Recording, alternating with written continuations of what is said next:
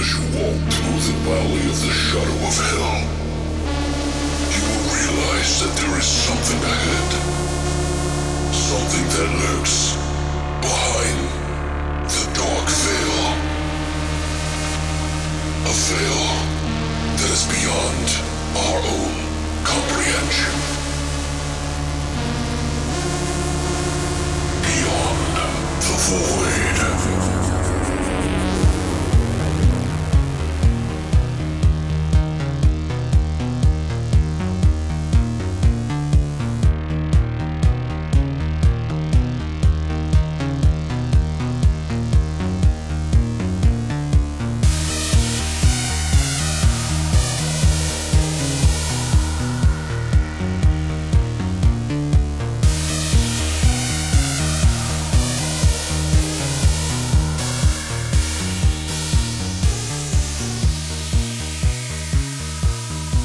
What's up, guys, and welcome back to Beyond the void. Horror Podcast. That's right, we're back for episode 103. 103 beautiful fucking episodes or more. But yeah, guys, thanks uh, for coming back. We appreciate you. And we're going to be doing some uh, movies from the 2000s, particularly PG 13 movies from the 2000s. Uh, which is, seems to be a running theme in horror since the 90s. I don't know why, but I guess that's just how it is nowadays because it's easier to market. So we picked a couple that were in that genre, um, one being The Ring and the other one being. The Unborn. So we were going to do, what was it, The Unborn and uh, The Uninvited? I was like, Yeah. The Un theme. But these theme. yeah, these two movies actually have a running theme, which is the PG 13 thing. One of the actresses and creepy kids in their movies. So we'll be talking about that in our flesh and potato segments after this. But how you doing, Brandy? Er, or, oh my God. I, I've said Brandy about a couple of You times. I know, but I said Brandy Did you actually. say Brandy? Yeah. Didn't even sound like it. So how you doing, Brittany? That wasn't the second time I did that, by the way, guys. I'm good. it's good times. Yeah, times. you've been having a good time, huh? life's great. it's magical.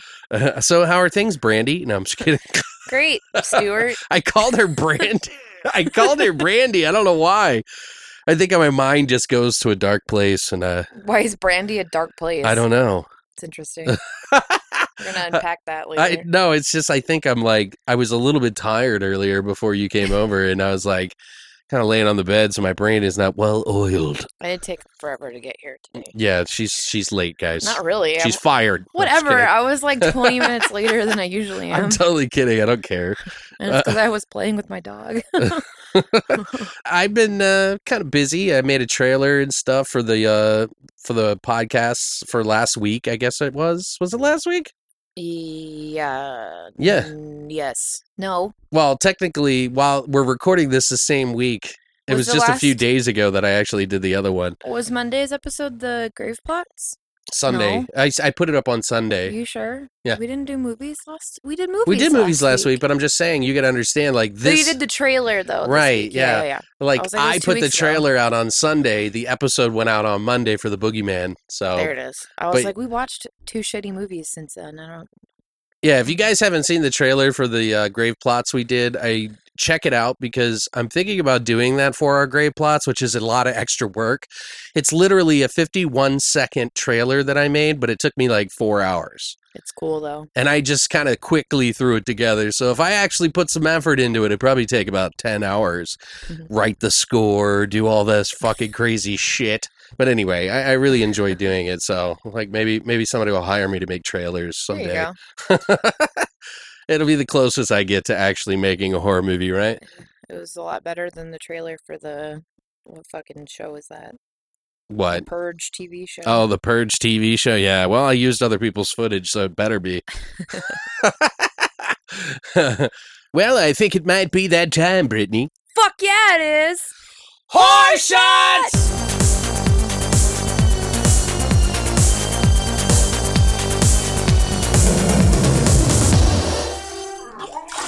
All right, guys. So this week we're going to be talking about two movies, The Unborn and The Ring. We decided to pick The unborn. Yeah, the unborn, basically. because I thought of it and was happy. yeah. Well, so what did you name it, Brand? E- God damn it! I'm I- not I- Brandy. I don't know why I keep saying Brandy. it's like my brain is fucked It's a up. stripper name. Okay. Here comes Star coming on down to Oh, it's the same as Star. Star get and those Brandy. five dollar bills ready, gentlemen, and uh, drinks are half off you tip. with your dick.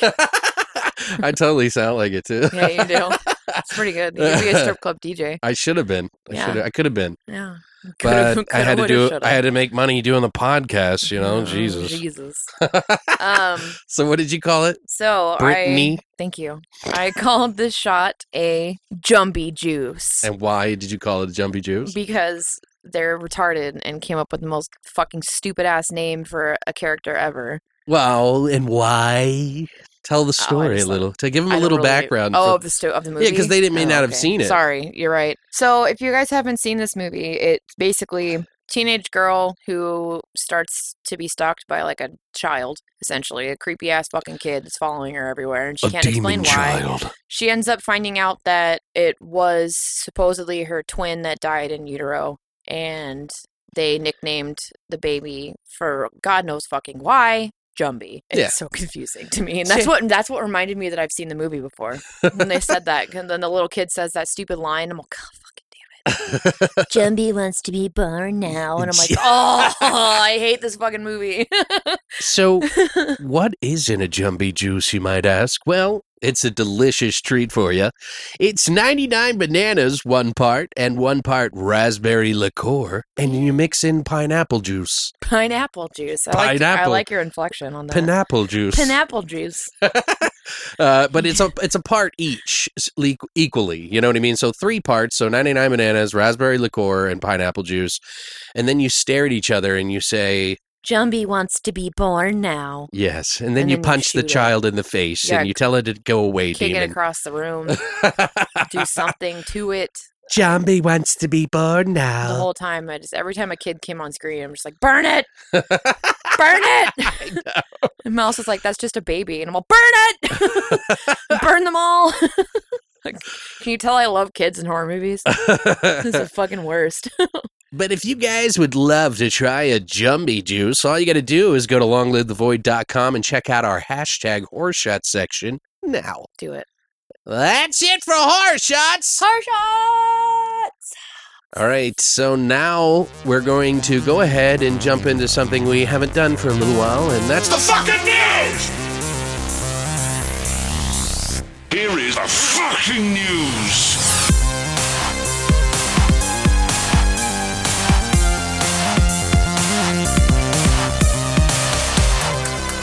There's been a lot of interesting things. Now, we are going to be doing an episode on two movies that are PG 13, and I kind of briefly mentioned this to Brittany ahead of time, but the movie The Meg has been has been released, I guess, and it's of course PG 13.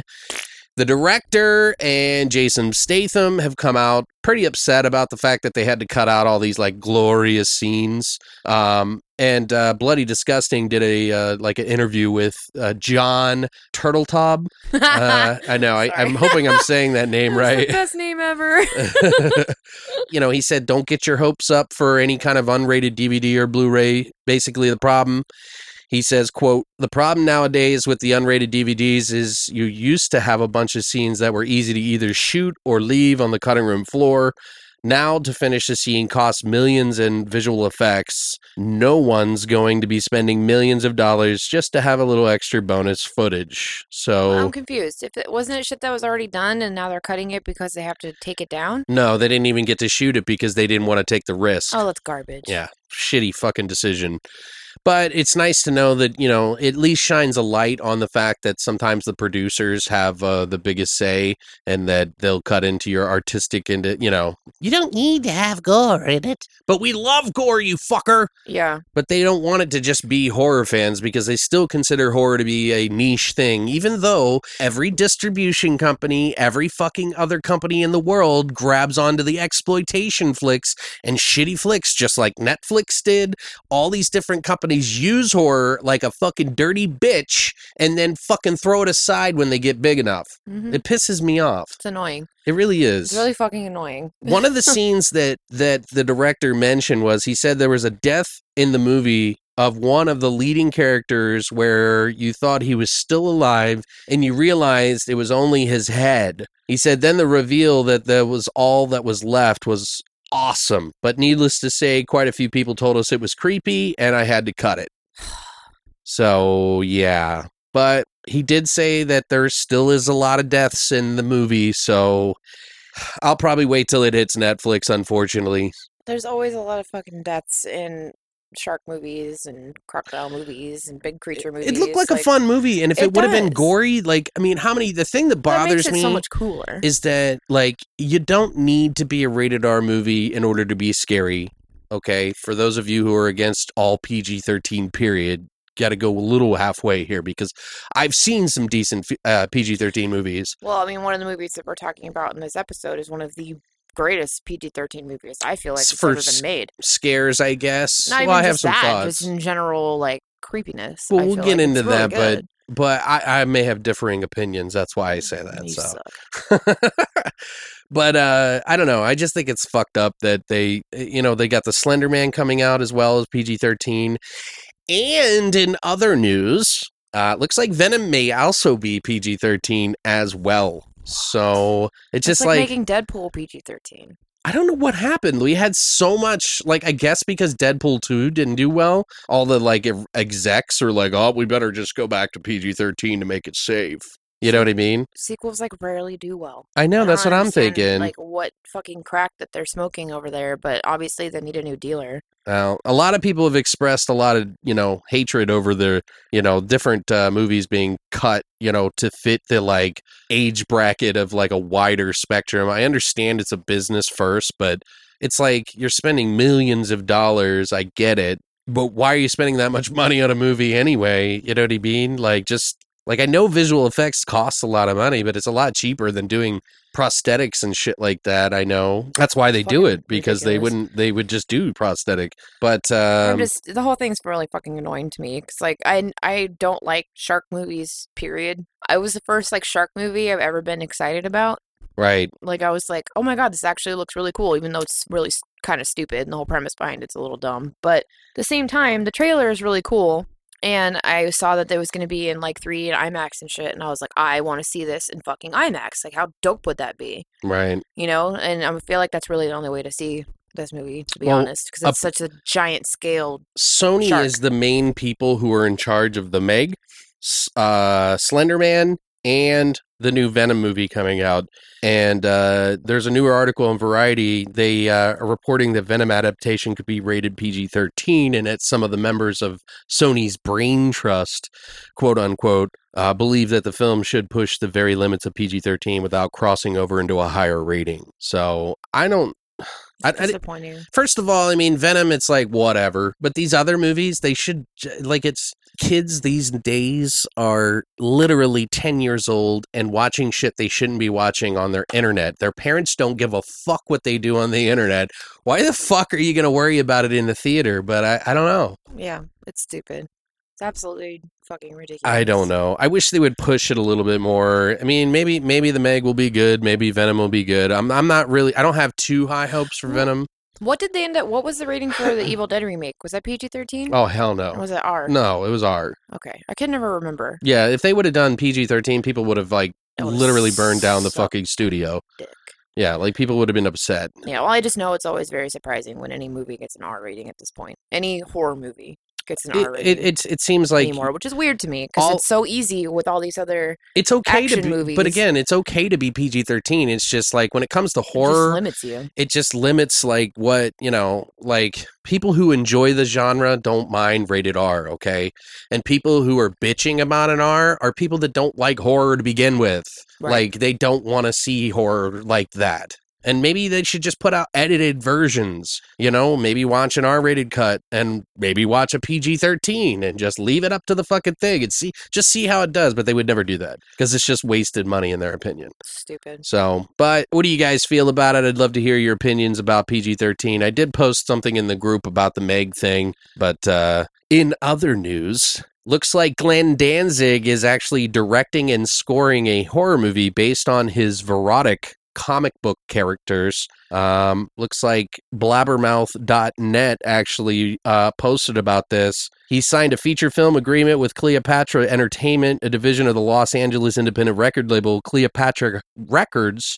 Danzig will pen, direct, and compose music for the feature film, which will be structured as an anthology, splitting its running time between three individual characters or storylines based on Danzig's own popular Verotik comic book characters. So I don't know when that's going to be coming out, but Verotik if you're not familiar, is Dan Danzig's long running brand of mature horror comic books and uh, related material. The comics featuring mostly deadly femme fatales Dope. has been in print since 1994. Uh, principal photography for the anthology film will begin the fall of 2018. I got something to say. I made a movie today.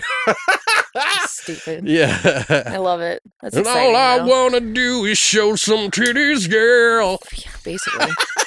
That's probably what's going to happen. oh, I'm sure it's just gonna be tits, tits, tits, tits. That'll have no problem getting rated R. Well, right, movie. but but he can mask it as like a female, powerful thing. You know what I mm, mean? Yeah, that's so the- nobody will mind it. But that's but since it's because it's because made by him, there might be some people upset about it. Who There's knows? There's gonna be people upset about it. Period. Like, there's always gonna be feminists that are just like, why does there have to be naked chicks? They can't just be powerful and be fully clothed. I've never. Which re- I mean, like, they can be powerful and fully clothed. well, look They at don't- Lady Death. Like, Right. And it's it's like it's obviously comic books, like you're not gonna sell a comic book without like chick has to be hot. She's gotta have a nice body, she's gotta be basically naked. Like it's think of the people who read comic books for the most part. You know what she I mean? wears a Like, cardigan sweater. I don't like, want to read a comic book about a chick if she's not hot and I'm a chick. So that's just the way it goes. Like I'll, sure I'll she let can you. be I'll let you dig your own lead. grave. I can't. Well, I mean, d- yeah, well I can. I'm a girl.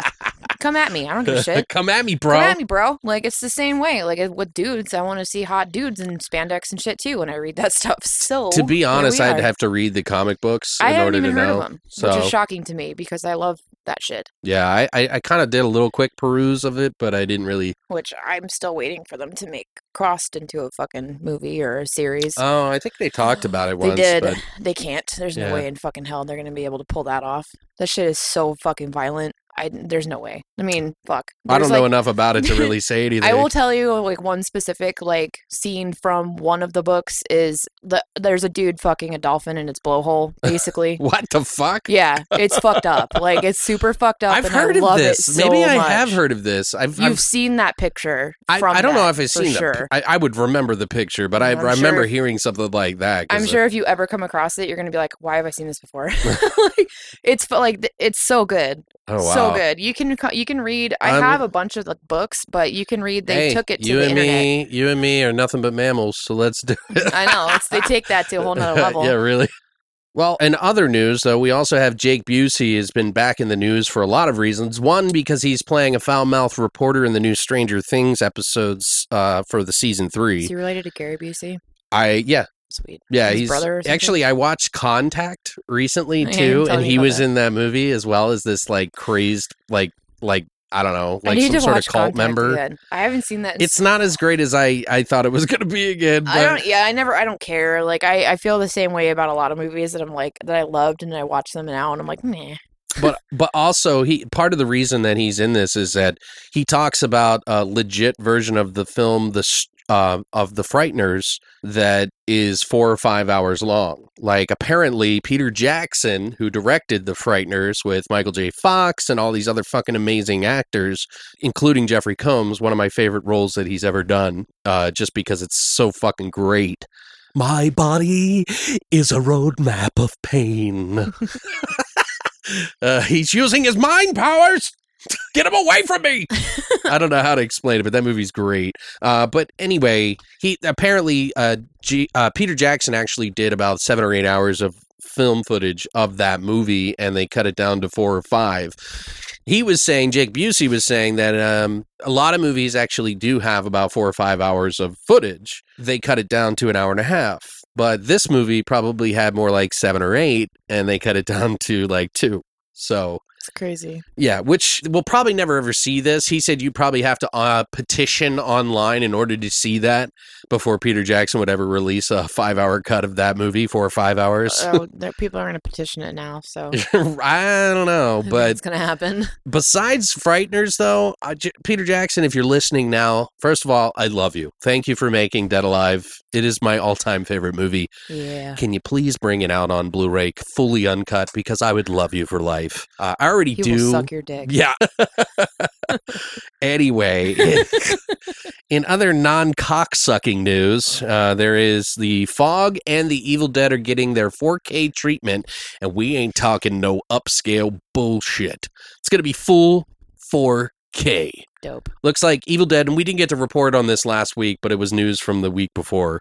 Um, but Evil Dead is actually going to be coming out on 4K Ultra HD combo pack with uh, Blu-ray and digital on October 9th, uh, which I'm probably going to pick up, even though I don't even have a 4K TV. I just got to get it. They've- They've got the. It's funny to me because you're picking up the most clear picture, right, of the movie that's ever been made directly from the film, the original film, like negative, and then you the cover of the 4K is literally a folded up poster of the original Evil Dead cover hey, with the girl reaching up, which I think is just kind of silly, gotta right? cut corners somewhere, bro. Right, like well, they're trying to rag it up, you know, to make it give it that retro feel, Yeah. you know. But it's like 4K, 4K, bro. like We- it was, it. you know. Anyway, I'm gonna buy it too. the uh the fog is also coming out in theaters October 26th, so you're probably going to see the 4K shortly thereafter, uh, or around the same time because pretty much how it's going to go. So, which is weird that they picked the fog, but I, hey, I agree. I, I don't dislike the movie at all. I like it, but it's not my favorite of the John Carpenter movies. That if I had to It's pick them, interesting that Yeah. that's the one that It's- they went with. It's okay. really unique, and it's kind of got this like whole sort of um,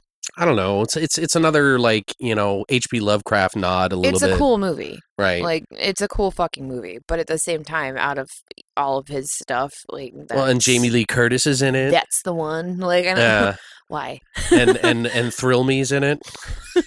Thrill Me. threw me. I'm pretty sure he's in it. Yeah, like Tom. Uh, I can't think of his name. Uh, but anyway, that's it for the news.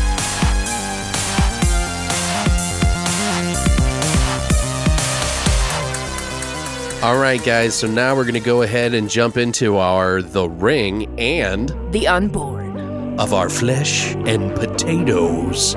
Right now.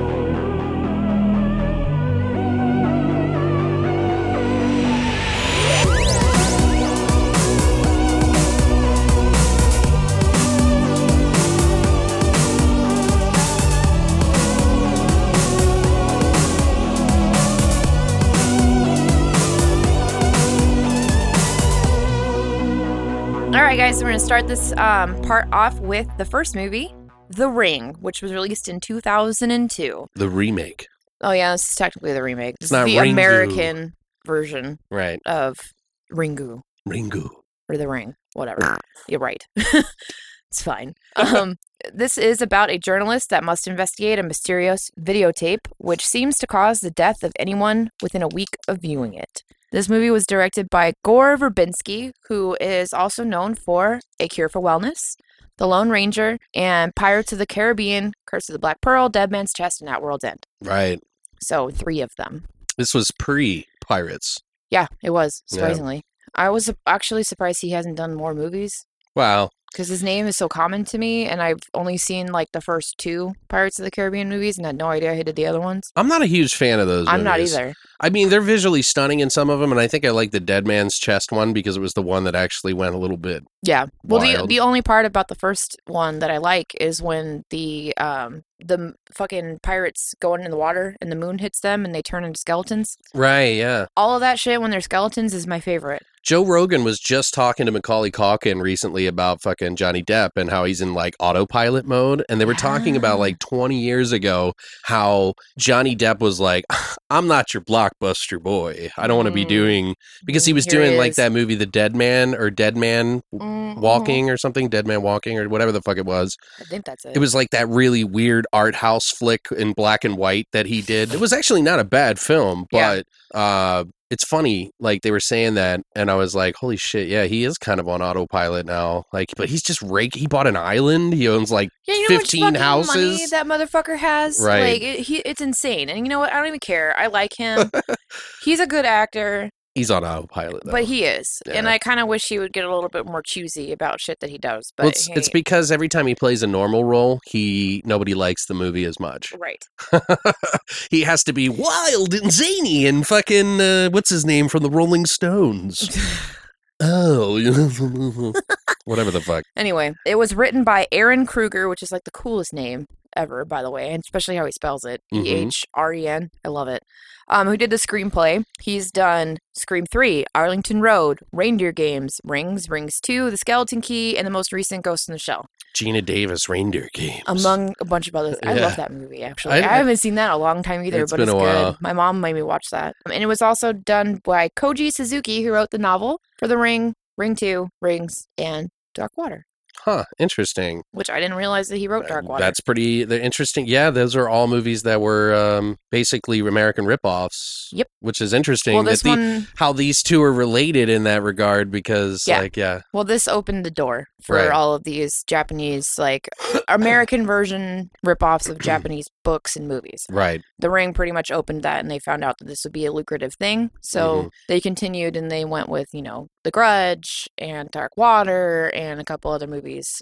But I don't feel like anything had the same kind of impact as The Ring did, to be honest. hmm Um, it stars Naomi Watts, who plays Rachel, who was in one of my favorite movies ever, Mulholland Drive. King Kong, she was in the Twin Peaks reboot, uh, The Ring 2, and she's also in Tank Girl, Oh, which I totally forgot about. it also has Martin Henderson, who plays Noah, who was in Smoking Aces, the most recent, The Strangers Prey at Night, Devil's Knot, and more recently, for any of you guys that watch TV, he is in Grey's Anatomy. It also has David Dorfman, who plays Aiden, who's in The Ring 2, the 2003 Texas Chainsaw Massacre, and a TV series short called Zombie Roadkill, which I've never heard of, but kind of want to check out. That's right. I remember. Have you seen that? No, I Or just thinking the remember. Texas Chainsaw Massacre? I'm thinking of the, the remake, the Texas Chainsaw I did the same thing. Yeah, I was. I like, remember "What?" he was the kid with the that was hiding in the in the the shed Mhm. or whatever that was trying to help them. I was so confused when I saw. I was like, "What the fuck are you talking about?" Dude, then I that went kid's back and freaky like, looking. shit." Yeah, he's yeah, yeah, he's weird. He's a weird one. try to be polite. He's I a weird one. Um, it also has you one and only Brian Cox, Yes. uh, who plays Richard Morgan. Manhunter. He was in Kiss the Girls, another one of my favorite movies. Um, The Reckoning, Zodiac, Trick or Treat. Mhm. TV series that I always talk about, Deadwood, and he was also in a couple episodes of Penny Dreadful. He was also in the movie that I really like, and if you haven't seen Autopsy of Jane Doe, Yes, really like that movie. he's in a lot of shit, to be honest. Mm-hmm. I just tried to pick stuff that I feel like our listeners would know. Too. Sure. But yeah, you're right because that was kind of recent, wasn't it? The Autopsy. Yeah, it was. Uh, it was one of my top picks for two years ago. Is it a. Netflix movie? You could probably watch it on Netflix. So, somewhere up. You should watch it if you haven't seen it. No, I, I have it um, saved to watch. Okay. I don't think I've watched it yet though. Last but not least, the one that I picked to talk about is uh, is it Daveigh Chase? Daveigh Mhm. Daveigh Chase, who plays Samara, who's from Donnie Darko. S. Darko. Um, she's the voice for Lilo from Lilo and Stitch. Literally every Lilo and Stitch movie, TV possible, anything involved. Um, and she is most recently was in Big Love. And I want to mention one last one. Uh, Jane Alexander was in this movie, who she plays the doctor in Mhm. it. Uh, she was in Glory, Terminator Salvation, The Unborn, which we're going to be talking about next, and then Dream House. Yeah, I didn't even realize it. Yeah. had a related actor. yeah, I know. And Alex was like, "Yeah, it's the old lady," and I was like, "What?" I watched these back to back and didn't even realize it. So The Ring had an estimated forty-eight million dollar budget, which Really? is very surprising to me. That's a lot. That's a lot of fucking money. Um, I was very surprised about that. And it I- pulled I, in. I figured that you would be too. Opening weekend, it only pulled in a little over fifteen million. Um, this was released over the October like 18th through 20th weekend or something like that in 2002. Okay. Uh, wide release though, but it did end up grossing ultimately in the United States 129 million, and cumulative worldwide gross was over 249 million dollars. Right. So box office fucking smash hit, Right. Basically. Which is why we have sequels. Yeah, they're not good sequels, but we have them. So Alex, I would like to know what your thoughts were on this because you said you had some shit to say, and now I'm like, what the fuck are you Well- about to say about this movie right now? Well, first of all, I mean, it's been a little while since I've seen it. So, to be honest, while, you know, I don't think it's a bad movie or anything like that, especially compared to the rest of the American franchise, to be honest with you, it's probably the best one in the whole thing, in my opinion. It is the best one of the, The- whole thing. The original and the sequels are mostly all great, in, in my opinion, because they kind of kept the same tone for the most part. Although they, there's some history on that too, and I'll Talk the, about the that. Japanese ones. yes. Yeah. Okay. it's definitely watchable though this one and i follow along just fine but i think i remembered it a little bit more fonder than i did this viewing so i'm not really sure what i think 100% like i like it but it was just kind of like watching something Yeah. I wasn't like really enthralled with everything. I like some of the things. At the time when this movie came out, there's some really great ideas that they they executed in this film that differ from the original, and I think some of them were executed like really really well. But especially for for 2002, let's be honest, some of the effects and everything Oh, were yeah. really great for that time. Now, maybe it's just it just hasn't aged well for me or maybe some of those ideas and those tropes that they use in this movie have been regurgitated so many other times in other films that I might be a little like meh. I feel like that's exactly what it is because they've taken so many, uh, basically, this whole general idea of Samara and her character and that whole concept, and they've just done that and done that and done that over and over and over Sure. and over and over over the last like 15 20 years or whatever like so I, I think that that's probably a lot to do with what it is, it's just Maybe. an overused concept I still enjoyed it, but I mean, it, it kind of pushed it further back from my rewatch list. Mhm. So, like, than I thought it was. I initially anticipated it to be, to be. You know, I figured, oh, I'll watch this probably in a year or two. You know, like, I don't I know. Maybe it's just maybe it's just me. I don't know. Still there's there is some iconography that's in this movie that is pretty cool. Um i like that they redid the the video and shit and like made it into this mystery a little bit more than like the original that i re- recall because i haven't watched that in a long time either but um you know, I don't know. Maybe I've just been spoiled by more better films since then, and it just kind of changed my opinion. I'm not picking on anybody who loves this film, by the way. I totally get it. It's a decent idea, but now I feel like I need to go back and watch the originals. You know, aside from Rings, which I watched, you know, a couple years ago, I think I did a review on it on YouTube. If you guys want to check it out, uh, which I wasn't real fond of at all. Like I didn't like it. Uh, I felt that it was extremely average. I had high hopes for it to go buck shit wild on the screen. They Yeah, had some decent everybody did. ideas. Some of the acting was just oh, it just bothered the shit out of me. So, and it came around the time that the Bye Bye Man came out too. So Ugh. We keep bringing that up, and he keeps coming back. I keep telling him bye, bye, man. and he keeps coming back and i just want to fucking burn it alive But I I think I enjoyed the Ring versus the Grudge more, which you can watch oh on i don't Shutter. like the grudge at all no, no, no, no, no. You don't understand. The movie's called The Ring versus the Grudge. oh wait, wait So- you're right Yeah, well, it's totally it's right. called I'm Sadako sorry. versus, Versus- Kayako, Right. which is on Shutter. You need to You're watch it if you haven't. right i totally forgot Which is funny that you just said that because I didn't. I, I was supposed to do a uh, podcast with uh, some people on "Don't Go Down That Road." Don't go down that road. i love Uh, that, and I That's so did the, cute. and they wanted me to watch. They were like, "We're gonna watch uh, oh the, yeah yeah yeah the Ring versus The Grudge," and I was like, "Oh, you just want to do one movie?" In my mind, I'm like, "Okay." And so they were like, "How did you not know that we were talking about Both. the original Ring and The Grudge uh, from the?" Amer-? And I'm like. You, it just came out. Like that's why I thought you were saying that. yeah i remember you telling me about that anyway, and then i was like oh you're right they do it in a movie like it's one movie together but but still i don't like the grudge I, moving forward Ugh. Oh, it was the worst in the world. Everybody in the theater fucking doing it constantly, and then for like seven fucking months afterwards, the whole uh, thing. Well, fuck you. Pisses me off. And I was just laughed in the same- theater. The same with fucking Hereditary. They did that shit too. That When I saw The Grudge in the off. theater, I saw Bill Pullman like do a cartwheel over the fucking railing, and I started laughing in the theater. he like falls over. He just like whatever. Oh, it's so just like- No, to me, that's just, that's a comedy. Like nothing about that movie is fucking scary. It's all just hilarious. Yeah. like it's just ridiculous. well, in this movie But, though, yeah, I do like that Brian Cox was in it. I'm a big fan of his. yeah. Even though he's so like, I really love him in Trick or Treat, and then of course Autopsy of Jane Doe. So Mhm. it was nice to see him in this role. He's really a very good actor, and I don't. Th- I think he's underutilized as a Oh, as an actor. Uh, he's very intense and just like I don't know. There's something about him. So his part was good. The characters did have some decent spots of acting that I did enjoy, although there was some really bad spots too in this movie. Um, the kid freaks me out too. By the way, yeah, uh, like he's a possessed child that has some sort of adult trapped inside of his little freakish body or It's whatever. weird. So, so there's that. I kept making bad jokes about him too, like while watching it because it just freaks me out. Oh I'm like, kick it, kick it, kick it in the face. Oh my god. Okay, so you're just like me with fucking kids and movie. Like I get so pissy. Like I, I'm kind of like did that. it. I did it with the unborn too, though. to Oh, be the whole movie. Yeah. The whole fucking movie. Like I said, any kid that came on screen in that movie, I was like, burn it. I like Jane Alexander too. She's the old lady in both of these movies that we watched. Even she's in it for like 30 seconds. She's good though. Yeah. Well, yeah. She's like very short-lived roles, Yeah, she's so literally. good, yeah, she's and she's kind of kind of a pivotal character, I guess, in her 30 second screen time. Right.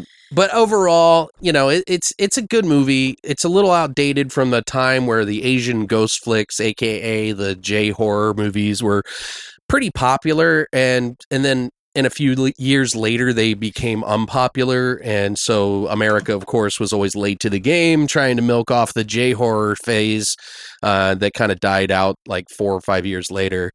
Um, but still, it's not a bad American take on the film, and it's probably like a six and a half to me, maybe a seven or higher. Especially if you compare it to other remakes of the genre of the J horror, I think it's one of the better ones. Yeah, by So- a fucking clear mile. Right, and it's PG thirteen, so if you have to put it into that category, I would say it's a solid seven. You know, I don't know, but this is one of the greater PG 13 horror movies for me, in my opinion.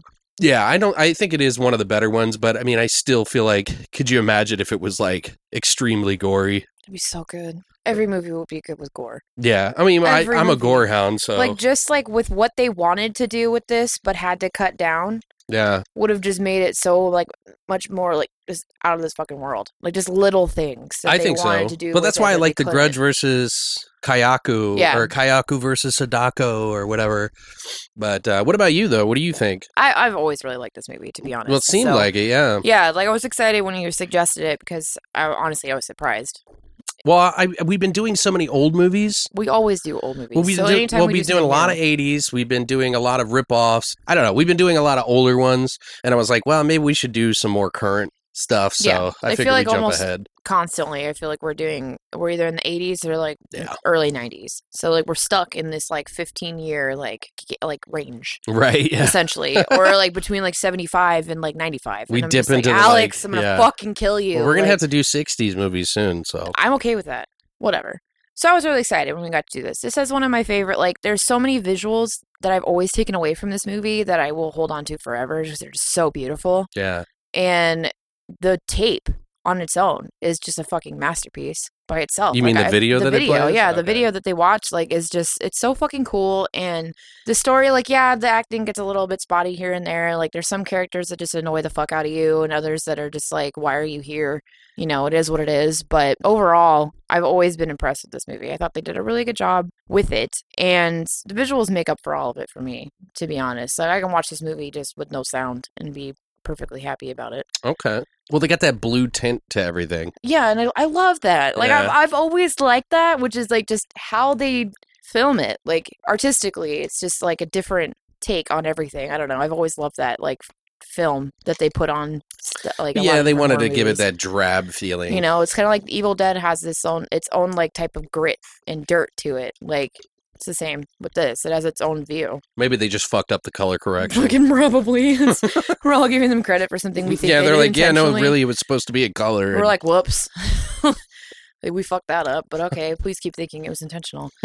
um, so yeah, to me, like I this, it's still as good now as it was when I first saw it. Okay. So I mean, I saw this in like 2003, so I was like 13 probably when I saw it, and Well, I assumed it would be better for you than it was for me well, because you're more recent for me. right. Yeah, Like, it's something that you grew up with a little bit more. Yeah, and um, so yeah, I mean, this was a big fucking deal for me growing up. It was a big deal to me too, though. So Yeah, like this was the- this was this was it. You know what I mean? Like this was like our my generation's like Evil Dead. okay, You know, you think? I think so. Like Wow. I, I mean, I don't know about Evil Dead. That's a. That's I'm trying to think of a big movie like in comparison right. to it. You know, like and or um, I don't know. Like, I can't. Final really Destination would be like something I would think. maybe yeah, Final Destination or like Scream or Urban Legend like or Saw whatever. or like, something. I don't know. It was a big deal for me. I just remember it being a big deal. Same with like when The Grudge came out. That was a big thing. I think maybe too because a lot of it was a lot of my friends were into like Japanese well, I manga and books and things like that. So that's what I was going to say. I was really into the J horror at the time. Right. I was looking for the underground shit Right. that America wasn't even didn't even know about, like in the late '90s on. Mm-hmm. Yeah. So Exactly. yeah, So that's why I don't know. I've, I I've always resonated with this movie. It was never it never scared me by any means, but I just felt like I have always remembered the the visual takeaway from everything. mhm. Like I remember the pictures that they have that she's created or whatever, like with the actual horse rocking horse thing with the nails and shit all in it. Like so cool. sure. And there's one scene in that movie that I hate hated when I first saw it and Ugh. hated it every time I've seen Talking it. Talking about the nail popping. no, that doesn't bother me. I hate that. I always think of the Korn music video. Anyway, no, it's not that. I'm talking about the scene with the horse. okay. Ugh, kills me. I don't like watching war movies, old war movies, because of horses that die. It pisses me the fuck off. Like Animals in general. animals in general bother me, but horses and dogs are like the biggest things for me. I'm like, nope. Even the want- director of the watch it. Meg said he's like, you can kill ten oh, thousand people, but as soon as you kill a dog or an animal, You're fucked. you're gonna Yeah. get you're gonna get letters, hate mail. strongly Everyone worded hates you. letters or tweets nowadays. Yeah, no, and it's. I feel like it's kind of always been like that, to be honest. But no, it's it's you can you can brutally fucking murder however many fucking people you want in a movie or a TV show or whatever. But the second you kill one fucking animal, everybody's up your ass, and I, always get offended by that too. I don't, you know, I, I don't, it. I don't like it, but I don't like. I know it's not real. yeah, Like I never, I, it's not something I, I like. I don't, I don't like seeing a dog get shot in the face. Like they never really do that. I don't. Yeah, I know it's not real. I don't care. It's like I'm the just- John, it's the John Wick thing. You know, that's what. Why I didn't watch that movie? yeah, but you know why everybody I've seen it loves that then. movie is because the dog gets killed. well, 'cause It justifies the all the brutal murdering that he does Yeah, after that. I, I would kill people if they did that to my dog too. so exactly, and that's what's missing from the second one. Like they didn't kill his dog. they didn't again. kill his dog. anyway, so what score would you give this movie? By the way, And oh, this is like a solid like seven and a half out of ten for me. okay, But yeah, I'm a big fan of the the ring face. I hate that. I think it's hilarious. I never liked that. I like laugh I every always thought it was stupid, and when they make fun of it in Scary Movie, I was like, "Fuck yes!" like it's so Oh, dumb. well, that's why I like it is because it's silly. yeah, That's why I like because well, like that's what makes it like that's what it's I funny. think ruined it for me. yeah, it's funny. You know, even when I first saw it, I laughed. Like when I was a kid and I see it, I thought it was hilarious. I didn't think it was scary. See, that's what we should have done for this shot. You got to make a ring face at each other as you drink it. Oh my God. You got to make that noise, you know. anyway, no. Uh, so I have some trivia. okay. And one of the things that I was, I'm actually really sad that I don't have this on DVD because I want to try this. Okay. So this is trivia slash I want everybody to try it for me because I don't have this movie on DVD. We have The Ring 2 on DVD. God knows fucking why. But we don't have this one. So the cursed video is actually available as an Easter egg on the DVD. So you select the select look here and you press down. Oh, I your- remember that. Your cursor is going to disappear. Right, I remember that. And you, when you hit, so then after that, you're going to hit enter, which has an interesting feature. Your remote control becomes completely disabled. Once the video starts playing, you cannot stop it, you cannot pause it, you cannot fast forward it, and you cannot return to the menu. The only thing you can do is turn off the TV, otherwise, you're forced to watch the entire video. Seven days. When it's over, the DVD returns to the main menu, and then you hear a phone ring twice before you're given control over your remote again. I fucking love that. Yeah, I remember it. And I, they have a similar ish feature on the VHS. If you like rewind it back far enough or some shit like that, like it has a similar feature on the VHS tape too. Yeah, that's very linear though. Right? I'm like, well, Uh, yeah, like- forward thinking have you? Are you guys? or like, reverse. or river, I guess. Yeah, I don't know. VHS was still a fucking thing in 2002. yeah, but it wasn't like a DVD where it has several layers. No, but I, I thought that was I just thought that was cool. Now I Yeah, want to find no, a fucking. VHS copy and go fuck around with that too. Let's see. So until the 2017 remake of Stephen King's It hmm came out, The Ring was the highest grossing horror remake in history Wow. because it grossed a total of like we said earlier, 249 million fucking dollars. It's a lot of fucking money, Back then, yeah, for sure. which is crazy to me that this made more than the Evil Dead remake, which makes me a little sad yeah. because the Evil Dead remake is Well, fucking brilliant. It's because it's PG thirteen, right? probably. Fuckers. Well, because Evil Dead was R, so I feel like they probably would have had more people if it was PG thirteen. Then it would have sucked. So Yeah, but you know what the funny thing is is that that movie may have sold well in the theaters, but I don't see that many people buying The Ring and thinking about the Ring remake. oh yeah, Do you know what I mean? Like I'm Mhm. not saying that it isn't a good movie or anything. I'm just saying that it I really have a feeling that the the remake of uh, Evil Dead is going to outlast oh big time, The Ring. absolutely. It The Ring will always be remembered and people will like it, but i in the end, Evil Dead remake is going to make a shit ton more money than The Ring will. Oh yeah, it's gonna end up grossing like a whole lot more. I'm sure at Right. this point, if they revisit it, it's made a lot more money. Especially that the other movies haven't been all that great of the Ring franchise in America. The Ring Rings was just terrible. I mean, it was okay. It was just an, a Mm, movie. I've seen 40 minutes of that movie and had no interest in continuing or starting from the beginning and finishing it. So, no, Right. thank you. So, that sick ass fucking tree that she sees in the distance, like the main tree, focal point, Right. basically, with the fiery red leaves, is actually a Japanese maple. And the fruit that that tree produces is called a samara, Oh. which I thought was fucking cool. I was like, that's so cool. Like, I just, I never, even, I don't know. I just like how like literal they actually got with shit. Um, the lighthouse that they show in the movie is a fictional. It's a fictional name for an actual lighthouse. So they call it the Moesko Island Yeah. lighthouse in the movie. hmm Um, but it's a real lighthouse that's located in Newport, Oregon, which was built in 1870 motherfucking three. It's old as fuck. Nice. But the real lighthouse is named the Yaquina Head Lighthouse and is actually still currently an active aid to navigation. And it's reported to be haunted by a ghost of a past keeper, Oh. which I think is really cool. Was the ghost named Samara? No. Okay. It's probably like stew or something stupid. Seven days. Seven days. So when they showed Noah's locker in the AV room, you notice there's a bunch of cool ass stickers for bands and stuff in there. At least I did. That's What my, Okay. that's what my head went to, or my eyes went to. So he has a bad religion sticker that's primarily focused invisible in his locker, right? Gore Verbinski actually directed the 94 music video for American Jesus Oh, okay. by Bad Religion, which was a 1993 Epitaph Records release of Recipe for Hate. And other stickers that are visible in the locker include those for other Epitaph bands Pennywise, The Refused, Lars Frederiksen and the Bastards, and The Descendents. Hmm, nice. I was like, that's a fun little tie. That is But- cool. I thought that was really interesting. Ah. Um, another thing that I had is about some of the stuff that they used to promote the movie. So I don't know what you have that you want to tell me some. Uh, tell me some trivia, Alex. Well, the person who wrote the Ringu series was it was a novel first. Koji Suzuki wrote the his second novel, which was Ringu, about a reporter investigating the deaths of four teenagers found dead after watching a mysterious videotape. It became one of the biggest best-selling horror novels in Japan. It was so wildly popular that they actually called him the Stephen King of Japan.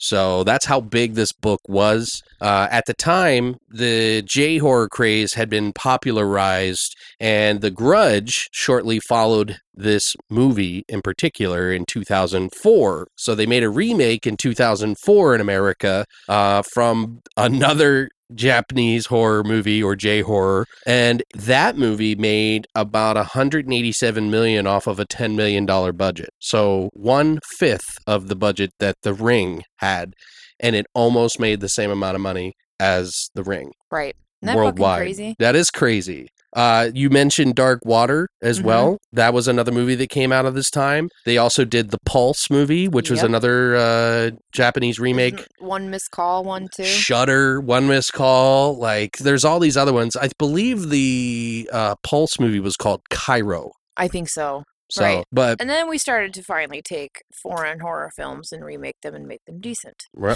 well, years, years later. Whoa, whoa, whoa! Many I don't know years about that because they did that to record, and I think the record movies are better than Oh. the, the remakes. No, no, I'm not talking about that one. Okay, but yeah, I think some of the originals are actually really good. Um, but you know, the Ring franchise kind of fizzled out. The when, Ring was my favorite out of those that were done over the next like eight years. really. I mean, whatever. like I liked it better than Dark Water and Pulse and the Ring Two was really a lot of people get upset about that one. yeah. The studio actually placed copies of the mysterious killer tape at concerts and events and shit, like all over the city. Fuck. Um, and the tape had a label directing whoever watched it to a website, which was like an openletter.com or something, I believe, um, which was supposedly written by a pedophile who'd seen the tape and was now trying to warn others about its impending, their impending fate or his impending fate, right? it's the global conspiracy. Yeah, which this character was actually portrayed by Chris Cooper, who was included in the movie but was completely cut out of it Hmm. later on. So Chris Cooper, just briefly, he's from American Beauty. He plays the fucking psychotic, kill, like beater dad to the hot guy, Oh, okay. super military guy, and he's also an adaptation, but in a subplot that was deleted completely by the theatrical release, like I mentioned before. The website contained links that led to other movie-related mock-ups, including a page written by one of Katie's friends, who was a character in the movie that died, obviously. Where she didn't, she didn't die, but So they tried no, to make Katie it. did. Katie died. Sorry, I get confused on which one died. Teenagers. They tried to make it me. viral marketing thing. Essentially. So, one of the pages supposedly written by Katie's friends who was unaware of her death and believed that she'd been kidnapped or ran away. And a page was written by scientists who research psych- like psychic phenomena, including televisions and transmissions. And when the movie was released, DreamWorks deleted all of the web pages and denied ever having anything to do with them What the fuck? in the end. And I'm like, you motherfuckers. I wonder if anybody saves some of that That's stuff. like crazy. What is that? Like guerrilla marketing or whatever? It's like this crazy ass fucking tactic that I love. Like I'm like that's so fucking cool, and I would love to come across one of those tapes that someone left well, you got the Blair Witch that really kind of started it, and then you also have like Nine Inch Nails doing their Mhm. uh, what was it called? Zero Year Zero, where he tried to do a lot of weird marketing with that as well, where you had to go to like different websites. Yeah, well, and they did one of the biggest things for this movie was they played parts of the tape yeah, with that's cool. nothing else, like on TV and shit. Like they just played like little snippets of the tape with nothing, Huh. no explanation, nothing. It was just on TV. Just a fingernail like popping. commercials, you know, Ah! like weird, sh- not shit like that, no, Yeah, but like not. stuff, you know, like little. There's been some other shows that have done that too. American Horror Story, I think, was one of the most recent ones that that did that. Right. They had that whole crazy marketing campaign with the first season, Interesting. and where they just had these weird fucking promo with no explanation as to what it was Hmm. until right about 15 days, 30 days or so before it actually aired. Koji Suzuki, the author of the novel upon which the movies are based, says that the title actually refers to the cynical nature of the curse. Since for the viewer to survive after watching it, the videotape must be copied and passed around over and over, hence the ring Right. which I found incredibly interesting. A couple of the scenes that I was discussing earlier that were completely taken out of the movie that I feel like would have made this so much cooler. Obviously, would have pushed it into a rated R instead of a PG 13, but I would have been really excited to see it. The bathtub suicide scene was far more graphic in the original cut of this film, which obviously you can see little bits where they wanted to make it more graphic because they show quite a bit of blood just in very quick spurts. And so you know his head maybe exploded or his eyes popped, Popped out or out, some type of fucking shit, right? And Samara's murder lasted longer in the original cut and was much more brutal than what audiences saw in theaters. Originally, the plastic bag over her head fails to subdue her, which is leading her mom to repeatedly strike her in the head with a large rock, which you see lying on the ground in some of the shots of the well. Huh. Nice. And the rock only weakens her, and finally, her killer resorts to slamming her head against the side of the well before dumping her in. Wow. And I'm like, oh my God, why? Just do that part. like, she, her head's in a bag. Like, you're not going to see it. But I mean, it's a child. Well, yeah, it's probably There's a little no way in hell they'd be able. They, I'm sure it was hard enough for them to pass it as a PG-13 with right. with her, you know, suffocating her with a bag. It's a kid. Uh, Standout scenes. Sorry. Standout scenes, yeah, we're calling them standout, Standout scenes, scenes. now. uh, or stand in the water and get electrocuted scenes. Um, I mean, It's like a running theme in these movies for some reason. there's a lot of really really little things, but the the big one is obviously the horse thing. Um, to give you guys kind of an idea, if you've never seen The scene. Ring or know what any of the story is, though, let's break it down brief, like quick, um, poignant way as best we can. Essentially, what happens is is there's a mother who has a daughter or a son, and she finds out that her sister's daughter Her niece. her niece basically dies in some weird weird way and she goes to the funeral. Her sister asks her to go report on this to figure it out because that's what she does for a living is she's a reporter. So she goes and does some digging around. She finds out that this tape she watches it. The tape basically makes her shows her all these like weird kind of like disturbing images on the screen. And then a phone rings and it says you have seven days to live basically. And she'd heard the story sort of about it a little Yeah. bit beforehand so it kind of freaks her out a little bit and she's not easily shaken. She's a real strong independent woman and life starts going out of the spiraling out of control. You find out essentially and this is spoiler alert territory that samara is samara is actually some sort of psychic like beast She was like a demon. She's like, yeah, she has like some powers. She doesn't sleep. She's able to materialize things into reality. Uh, they they briefly talk about it during that whole doctor scene. Very briefly. Yeah, and it doesn't really explain it real well. And I can't remember if they even talk about that in the movie, but the mother ends up killing her because they don't know what to do with her because she's there's something wrong with her. Right.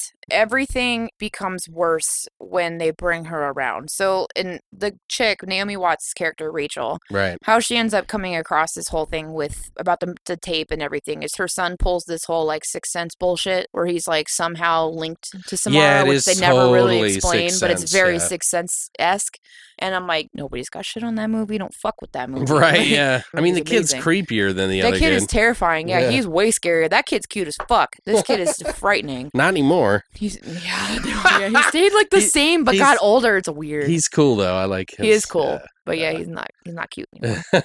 um, so that's kind of what leads her into diving into this. Yeah, we don't need to spoil too much more than that, but I think Um, it makes a premise for some of the th- weird shit. Yeah, Like the video's really cool. They show a lot of like really random weird scenes. Like I I believe the original movie Ringu was just a door and it wasn't even a well. It was just a door and then some girl comes out and comes towards the TV and cuts off. And that and then you get the phone call. I believe that's what Ringu was like. Uh, so they kind of up up up the ante a little bit with the fucking video as I recall. I can't I think there was other stuff in the video. I just it's been so long I can't remember, but I believe that they did some pretty cool things with that. There was like she watches the video and she's like analyzing the video, infecting everybody pretty much, but she tries not to. So she, there's one part where she pulls a fly off the screen of the television. She sees it its wing like twitching when she paused the video and Mhm. pulls it off, and I thought that was really cool. I love that scene. It's like that whole that that adds to the movie in a way that I think was you know it's really unique. Mhm. You know, and I like that where it kind of breaks through the border a little bit. So I thought that was cool. That Yeah. was, that was the scene I liked. I did really like that part too.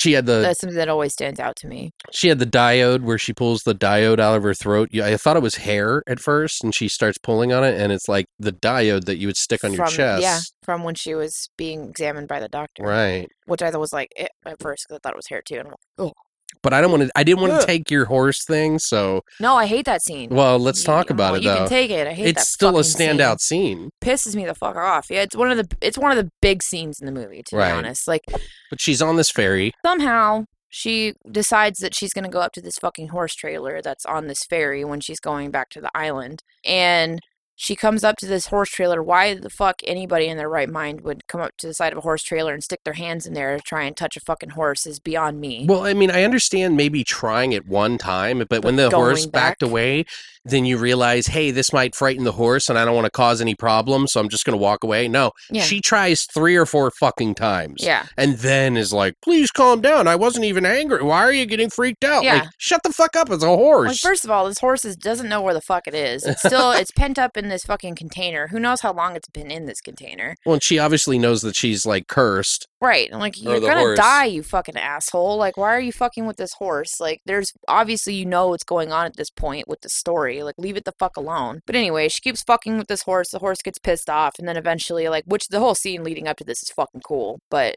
the horse ends up busting out of its carrier, right, and starts running around the fucking ferry, Right. trying to kill her ass. Well, it's just essentially, or freaked coming out. after her. I don't think it was actually trying to hurt her. I think it was just went crazy and jumped off. Yeah, but they make it look like it's trying to fucking kill her or whatever. Like that's the feel they're going for at the end. But it's running directly towards her, and she just kind of ducks down and it jumps over the side of the fucking ferry, and of, of course, sorry, I think it's funny. of course, hits its back fucking legs on the fucking railing, and they like break, and it makes me really sad. And then it bangs its head against the side. And the then it bangs its head on the boat, and then it's all CGI and terrible, but still. And then this and it horse looks is like, good. no, it does. It does. It does actually look good, but it was still like it bums me out every time I watch it. And then this poor horse is like crying and drowning in the water, and it makes me really sad. And, And, then, it, the bl- the re- propeller kills and then it. it gets underneath the boat, and of course you know everybody rushes to the other side, and you know the horse because there's a scene in the fucking videotape where it's just like obviously blood in the water bubbling around, right? Which I noticed anyway. right, then and the little girl screams. that's the scene, and you see the blood come out from underneath the boat, and then the girl, the little girl that owns the horse, is screaming. And if I was that little girl, I would have punched that bitch in the fucking face. Well, yeah, I was thinking the same thing. I'm like, if you would have just left the fucking horse alone, it would be Yes. alive right now. You like dumb instantly, it fucker. would just been like, boom, fuck you. You owe me like eight grand, eight million fucking dollars, or however much horses are. I don't know. you owe me all this money. Like, I would have sent her out a bill. Like, I would have thrown her over the fucking side of the boat. Like, some Yeah. shit. Like, if that was my animal, like, I would have fucking kicked her ass. well, I don't think they really knew that she did it, but even still, she killed that horse. Mm, Basically, She made it pretty obvious, I Yeah. thought, but I don't know. The next part, the next scene that Oh, I I liked was the that one where. Brian Cox's character, he plays Mr. Morgan, who is Samara's dad. You find out that he was a basically you think he he's the reason that she died, but really it's Yeah, and they make you think he killed her. yeah, but he really he's just covering his wife's tracks Right, because his wife killed her. right. Um, but He didn't want her. but, but- he he can't live with it anymore because she comes trudging it up and he's like i realize now that she's never going to stop and uh he's like so i'm just gonna end it and he's like got all this electronic gear So cool. like in the bathroom and it's like really overdoing it like oh, it's, electronics a lot. He would have exploded. right and then he just puts on this fucking horse uh The bit.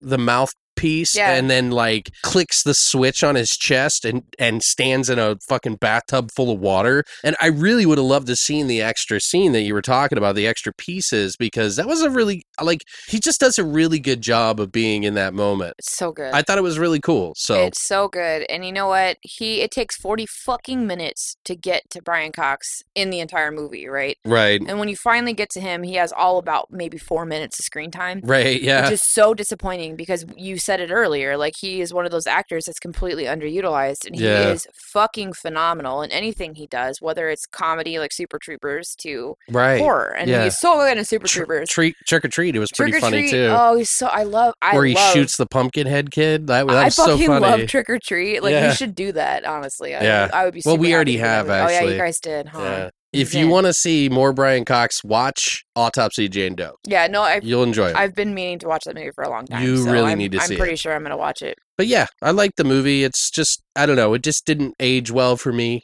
but you like it still, so Yeah, I still to me it still holds true to the test of time for me. I don't, I don't know. It didn't really scare me when I first saw it in 2003, but you know, so it obviously doesn't scare me now. But still, like the imagery and everything, to take away from it is still cool. It's a great story. You know. I mean there are a lot of other scenes, guys. I just I mean if you've already seen it, you kind of know, but uh, to be honest, like those are the big ones to me. Like end Honestly, scene is her coming out of the TV obviously, which is like big one. iconic. yeah, it's a big Um one. but I mean that is like the so end of the stupid. movie essentially and it's like I hate that scene. I'm like, just run out. Like, why are you still in your apartment? yeah, like he just falls on the ground like Dumbass. What do I do? I don't know. Grab a gun, shoot it in the face, Or leave? I mean, fuck. Or like, when kick she it in the head. when she comes in and discovers him too is hilarious to me. Uh, oh, I'm with like, his little O face. What about this says continue walking towards him? Everything in that scene is saying, turn the fuck around, you stupid bitch. I don't know. What do you guys think of this movie? Like, do you love it? Do you hate it? Are you okay with it? Or is it too old that you don't remember what you think of it? I'm interested to see everybody what they say. Yeah. We did watch another movie, though, The Unborn from 2009. Uh, the story is a young woman fights the spirit that is slowly taking possession of her, uh, which is very vague. Oh yeah. Um, it was written and directed by David S. Goyer, who is the writer of Batman Begins, Dark City, The Dark Knight, Batman v Superman, Blade 1, 2, and 3, Demonic Toys, Dollman vs. Demonic Toys, Arcade, The Puppet Masters, which is the Body Snatchers remake sort of thing. Uh, he did Crow, City of Angels, and he's also directed Blade Trinity and The Invisible. he did so much amazing shit prior to this movie, and Right. then went on to do so much more amazing shit. Well, I don't know. Batman versus Superman was not. oh, not that. yeah. Oh wait, no, yeah, because Dark Knight was prior to. And Blade 3 is really bad. I don't care. I love all the Blade movies. uh, some of the cast in this movie, uh, as I mentioned, he was the writer and director of this movie, by the way. So, uh, some of the cast was Odette Annable or Annabelle. I don't know how to say her name. It's A N N A B L E. It's not Annabelle, B E L. Annabelle. Annabelle. Yeah, I guess like Hannibal. I don't know. I think it's Annabelle. She's uh named Casey in the movie. She's the main actress. She was in Cloverfield, which is where I recognized her Same. from.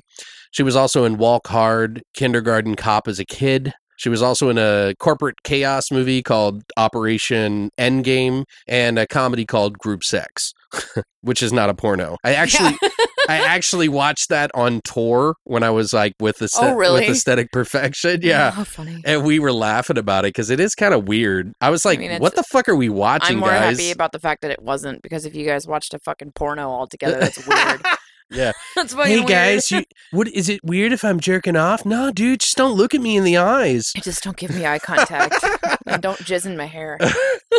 It also stars, and this is a great preface for this character and actor, the the all time great Gary Oldman, Mhm. who plays. This makes it even better. Rabbi Sendak.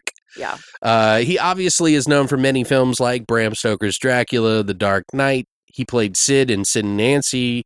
He was in The Fifth Element, Leon, The Professional. Everybody! Harry Potter. Uh, he was also in a in a into that. fantastic movie that I can't wait to make fun of one day called Tiptoes. And uh, I'd also like to watch. Uh, well, he was in Darkest Hour recently, and many more. He's in, he's Sirius Black in the Harry Potter series, by the way. Uh, uh, yeah, I do remember that. He was the werewolf guy or whatever. No. I can't remember. He's not a werewolf. He's his Anyway, uncle. we're not talking about Harry Potter again. don't get me going. Yeah, I can't. I, I love Gary Oldman, so uh, it also stars Cam Gigandet, uh, who is plays Mark. He was in the Twilight series as James. He was in the Magnificent Seven, the movie Pandorum, which he's really weird in that role. By he the way, is. I, I didn't like him in Pandorum. It, I I didn't like his character. I didn't like how he acted. He's fucking weird. It like, was weird. And he's. I like him. and he's supposed to be unsettling, but it was it was something else. It was in that movie. uncomfortable, but not in like an interesting way. Right. He was also in a movie called The Roommate. Uh, this one also stars Meagan Good, who plays Romy.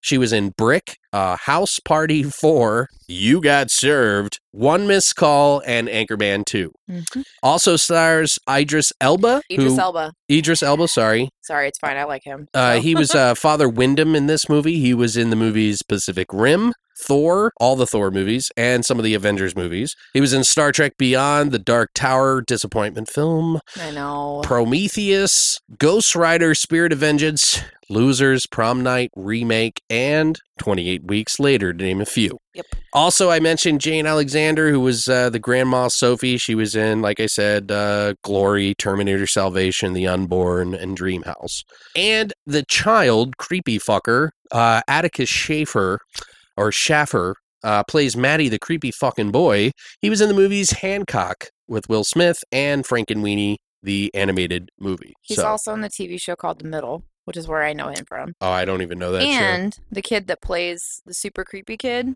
Barto, the demon. Yeah, I don't know who the demon kid That was. is Car- the actor that plays Carl in Shameless, the American version of Oh, Shameless. I see. I didn't even see that show.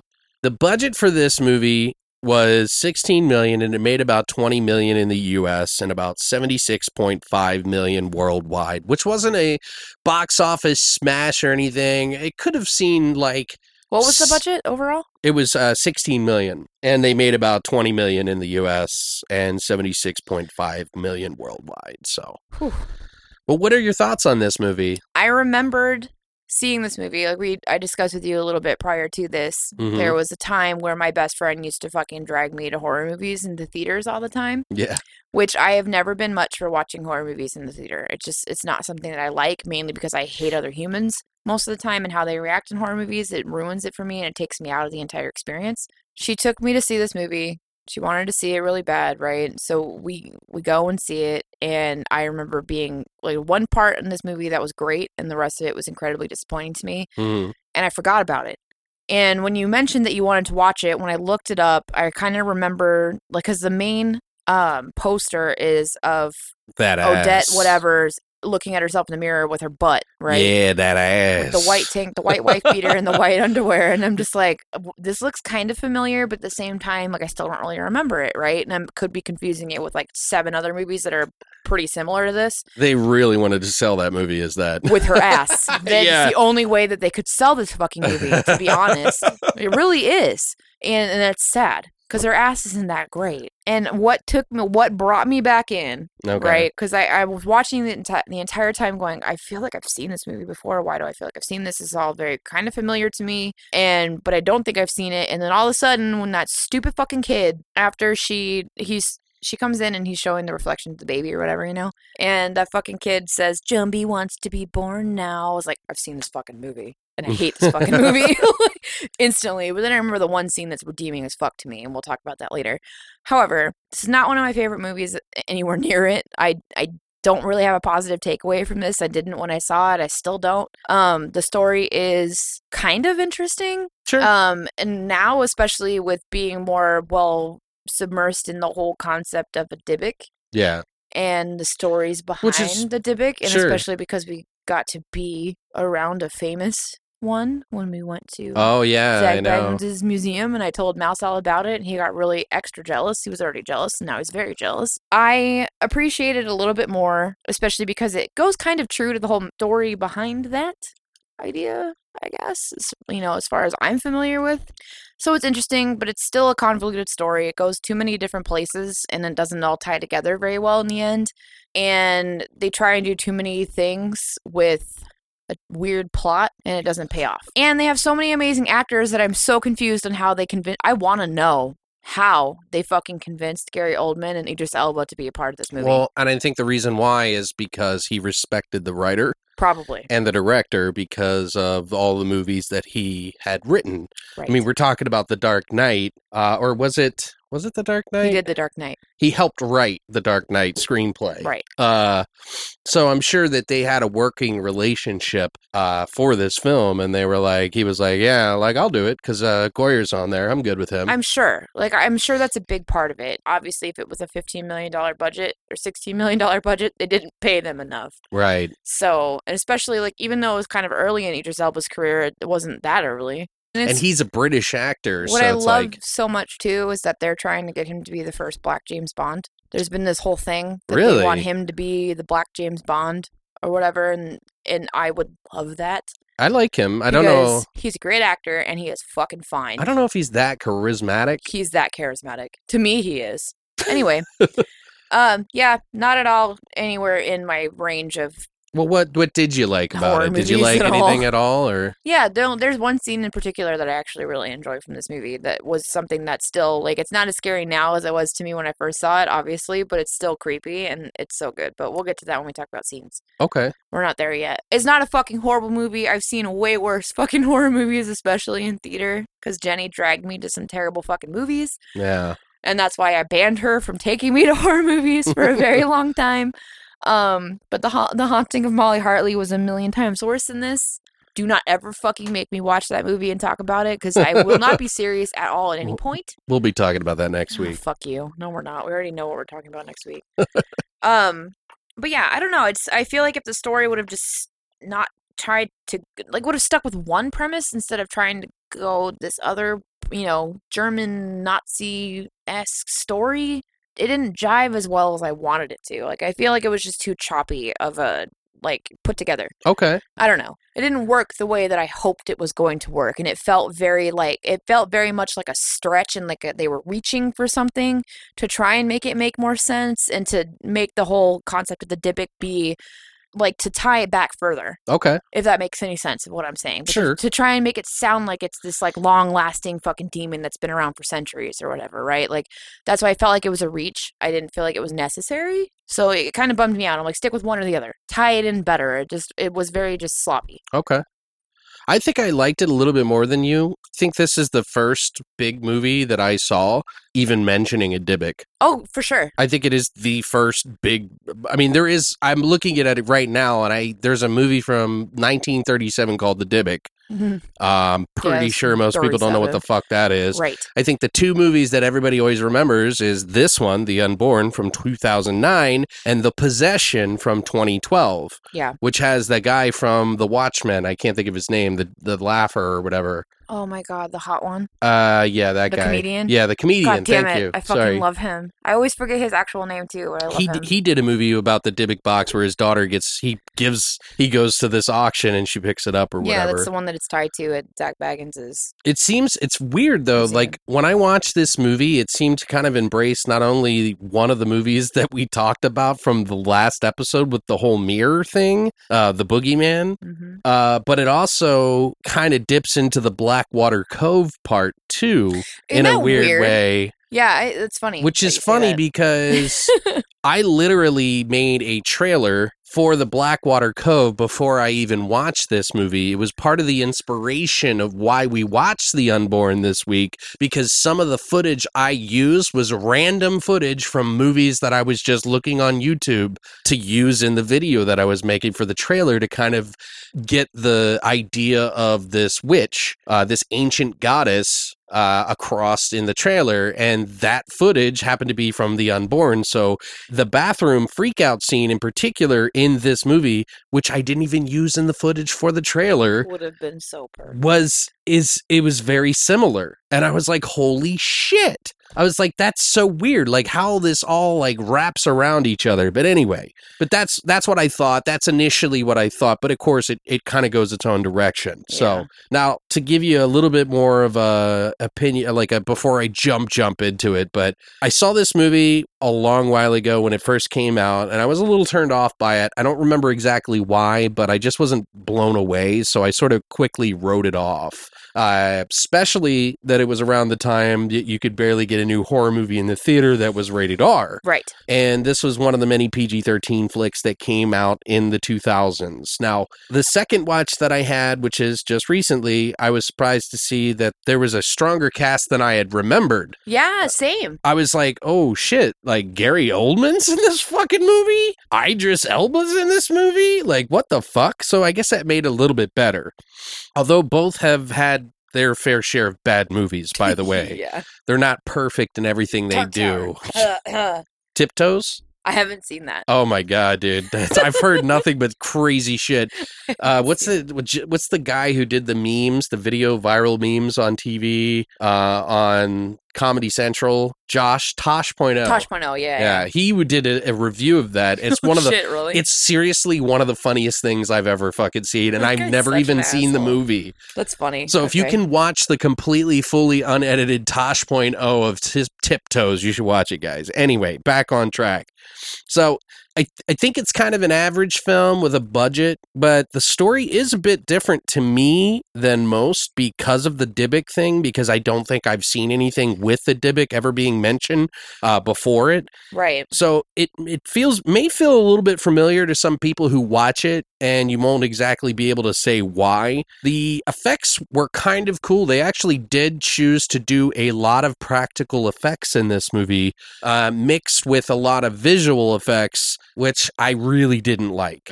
Uh, the visual effects, I think, fucking ruined this movie. Um, it felt kind of like more of an afterthought, more than an initial need. Like they needed to fulfill this need to make this movie be what it was. So they like changed people's faces and like I don't know. It it really looked garbage. Like it really made the movie look shitty. It was Yeah. like shitty rush job is what it felt like. But the practical effects that were in this movie were fucking on point. Like there's a couple of scenes where they show like these creaturey looking things and I was like, fuck yeah, dude. Like I got like at times I've got feeling of Jacob's Ladder. I also got a feeling of In the Mouth of Madness in parts of that. Um, although neither of those movies, this movie in particular, is nowhere near a shadow of those movies, by the way.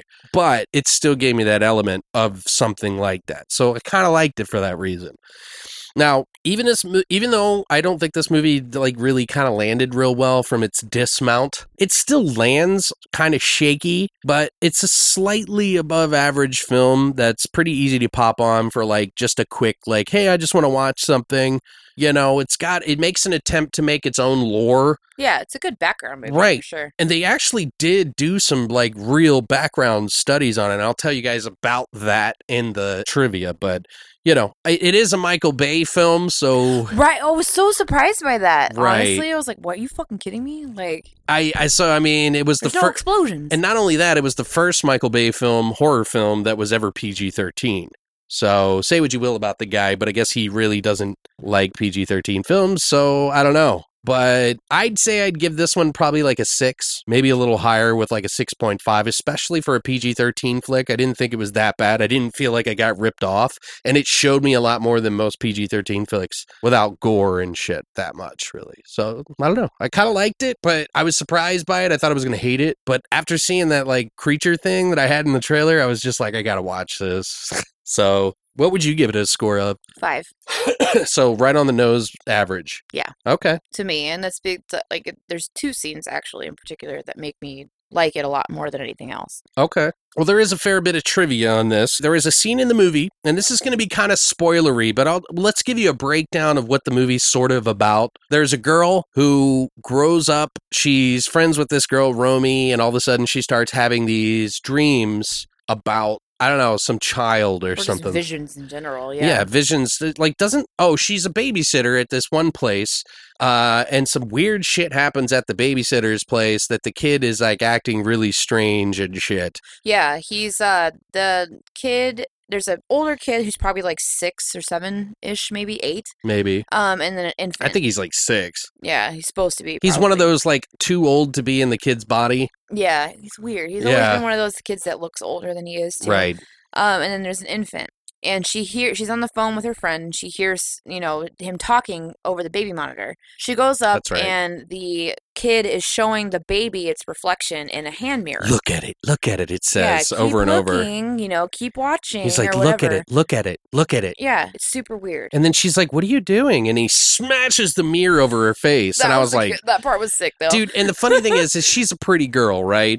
But she's Yeah. got this tiny little cut on her, little baby scar cut. that Yeah, it's like, disappears very quick. yeah, Very quick. yeah, it does really. It's only in there for the. It's only there for the next maybe like five minutes, like the next scene shortly after that, and it's gone. right, and then she's like having these visions about this kid or whatever, these nightmares or whatever the fuck it is, and that next day. She's running down the street, jogging down the same place. She keeps having these visions, which Christina was like, Why do you keep going to the place that you have these bad visions about? Fucking right. I would avoid it like the fucking plague. so she's jogging past the house that she babysits at and she sees all these like ambulances and police and shit and they pull out a the dead baby like the infant because apparently it died and the mom comes out screaming and and there's the little evil kid up in the window like you know like yeah, w- yeah, exactly. kick Which- it kicking in the head kicking in the head. Which shortly before that, Romy explains like the whole story behind that of, as to why it's like a um it's bad oh bad luck yeah or whatever essentially to do that. It's apparently an infant's not you can steal to a child's soul or some dumb Yeah. shit with the mirror Apparently, a baby's not supposed to look at its own reflection in a mirror until it's at least a year old. three years old i think Uh, it was one year. is at it one year It's one Okay. year old. Otherwise, if it does, it means it's going to die soon okay for whatever fucking reason. Nobody So, fucking yeah. knows why that ties into the story. I have no fucking idea. Well, the little, the six year old probably choked it out. The six year old's crazy. Yeah. like he's obviously a fucking murderer. so So, fast forward, start things start to unfold. She goes to the club, like in our story, like in the Blackwater Cove. They go to the club, and she goes in the bathroom, and all of a sudden, all the toilets are overflowing with these crickets, and they're called Jerusalem crickets. is that what they are? yeah, They're like weird ant cricket. They're like, crickets. hybrids. They're so fucking. They're called terrifying. Jerusalem crickets, potato bugs, or Jerusalem crickets. In Mexico, the bugs are in the movie are called cara de niño. I hate them so much. So They're gross. yeah, fuck those things. Like I was like, there's Usually- too much crickets in this Too movie. many. I'm like, I hate crickets anyway, but I'm usually not a big fucking like get creeped out by bug person. But those things, like, blah. Yeah, I didn't like him either. She the, like one scene in the movie. There was like where she's like cooking eggs and it comes out of the egg. That Mouse was kind got of. so grossed out. I was like, ooh, god, dude. He was like, "Ew," Yeah.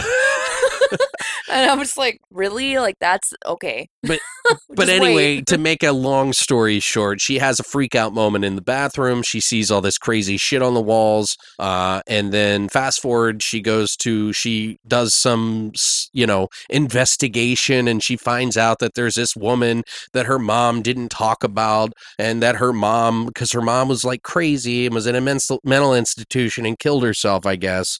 yeah, she hung herself. She hung herself in the institution and she couldn't figure out why and it was this big mystery and she goes to this place this old person's home where she finds this, this old woman who she turns out to be her grandmother uh, and they tell she tells her about the Dybbuk and all this other stuff and how the the child was born uh, the child was never born in her mother's uh, womb because it died in childbirth Mhm. and sorry, it, her umbilical cord wrapped around its neck. Right, in utero. childbirth. No, it was before they died in utero before they were even born. well that's what I'm saying like she was born but her oh okay well whatever yeah, he was already dead. she choked her own brother. Essentially, Yeah. her she choked her own brother out, but it goes further back um before that but some of the and the reason i'm telling you this is so that you can kind of understand what this is about if you haven't seen this movie and you're brave enough to listen to this if you haven't seen it because obviously we're going to spoil the shit out of it right now so in the in the movie when she's in the bathroom and there's that freak out scene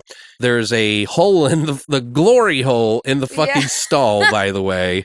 Uh and it, and and in this hole there's an eye. They use the, the the iris of the eye as like and then it says in the kingdom of the blind over top and underneath it it says the one-eyed man is king now I looked this up because I was like, I'm curious. You know what I mean? Like I want to know. So this is actually a quote from a Dutch philosopher from the 1400s.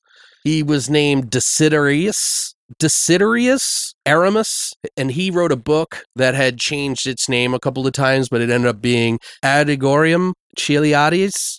When it was republished in 1509 with uh, about 3,000 proverbs and adages, this time many with a, a lot of notes about why these were proverbs and such. He basically most of the proverbs in in this book were accepted by society at the time as a as a common wisdom of the day. So his reason for amassing so many of these proverbs and ad- adages in one book had a great deal to do with the fact that Erasmus focused primarily on providing a Latin translation of the New Testament, which apparently it's also found in Luke 6 chapter 6 39 as can a blind man lead a blind man will they not both fall into a pit so I don't know what that means, but I thought it was kind of interesting because they try to grab onto some actual old school shit. Yeah. Um, they talk about the hand of Miriam, which I looked up too. It's oh yeah, the pendant. the amulet pendant thing that the grandmother gives to her to sort of like protect her and clearly doesn't work. Um, It does later. yeah, it, it kind of does, huh? Yeah, kinda that's right.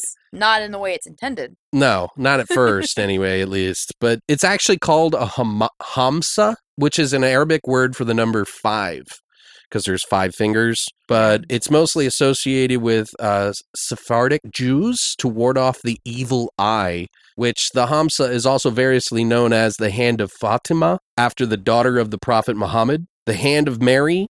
The hand of Miriam, like I said, and the hand of the goddess. But the evil eye is actually a reference that is talked in like many different cultures like to name a few Brazil, Turkey, Islam, Mexico, India, Greece, Pakistan they all talk about the evil eye and try to prevent the evil eye from changing you hmm so uh, another thing that I thought was kind of interesting, doctor that Sophie is talking about that she recounts in her time in Auschwitz because she's a Holocaust survivor and they she was also a twin which you find out in the story is like this big reveal because there was Dr. Joseph Mengele, who was a notorious fucking scientist that worked for Hitler Mhm. and basically did a lot of like fucked up experiments. One of his premier things that he liked to study is twins. Twins. And this is like legit shit. Yeah, that was actually something I was interested in because it was I looked it up. actual. I've seen history. and I've actually seen some documentaries on him on on Mengele. Mhm. He actually did inject twins in their eyes. He changed He out their the organs. yeah. He All uh, kinds of shit. he like some of these a lot of these kids like actually survived too, which is crazy. Some of them died because I mean, some pretty Obviously, yeah, some of them are pretty fucked up. Um, I took a class, like quickly to talk about it. I took a class in high school that was like a one trial period semester, uh, which was my favorite history teacher ever, who did a Holocaust course right? where he did nothing but talk about the Holocaust and unknown things about it, and Right. he was one of the people that he discussed Oh heavily. yeah. Well, yeah, he's and the experiments that he did on people and children, and uh, he was crazy. Well, and you know, I'm not trying to say that this is where the idea of Reanimator came from, but in a way, I kind of feel like in a because way, it kind of is because in in. Bride of the Reanimator, like they sew people together and parts together and shit like that, and Right. Mengele actually did do that. Not that you know, clearly Not that it wasn't. the character is not a fucking, but he was Right. he was more of a scientist trying to figure out shit, Yeah, and I think you know. just you know worked for a really horrible human. Uh, well, I don't think he was a good guy. Yeah, I No, he wasn't, definitely not defending him by any no, means. yeah, he was not at all. but I just thought it was kind of interesting because like they base it off of some of that. Plus, they talk about the Dybbuk. You know, they talk about like how they they explain the Dybbuk a little differently than what I've heard, Right. which was they say it was a spirit that was locked out of heaven, Right. and is looking for a way back into some reality somehow. They never they kind of talk about it as a demon, but they don't really say it like that. Yeah, So it's weird.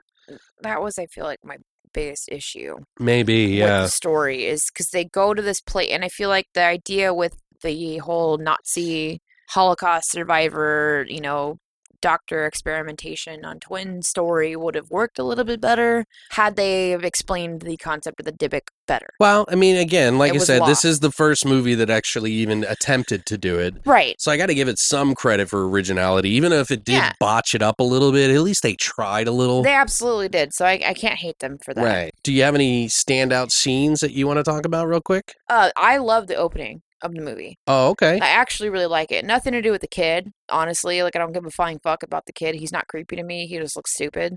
um, but also I know him from Carl from Shameless, so he's adorable and like silly and not scary. Um, but the dog, like when she sees the dog wearing that paper mache, Oh, when it's upside down, yeah. like no, before it's upside down, it's just a mask that the dog's wearing. It's so fucking weird and unnerving.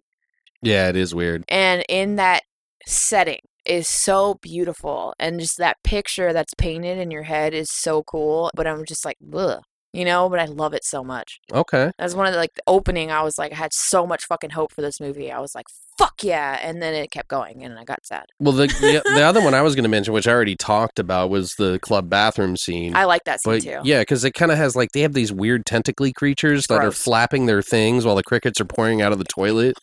so I thought that was really cool. That's the one that reminded me of Jacob's Ladder a that's little a bit. good scene But the one that I that at first made me kind of laugh a little bit is when Romy's driving down the street and she hits that oh yeah the babysitter kid like on the on the tricycle and then he flips over the car and she's like, "Oh my god!" Like he does a cartwheel. He's like, "Whoop!" i love it and then that he breaks the fucking the the, window, the dude. conversation that they have after that cracks me the fuck up right, like, because he's like, he's just like, kids all like, she goes and runs behind the car, and kids all like, just standing there smiling, all fucking weird and shit. And he's like, he doesn't want you to help her. you're gonna She's like, what? He's like, if you do, he'll kill you. And she's like, I'm fucking out of here. Well, she's basically like, "Fuck off! Like, Yeah. get the fuck out of here!" I was like, whoa, kid. she reacts how I expected her to, right. because that's how I would. React. I would have kicked it in the face. I probably would have too.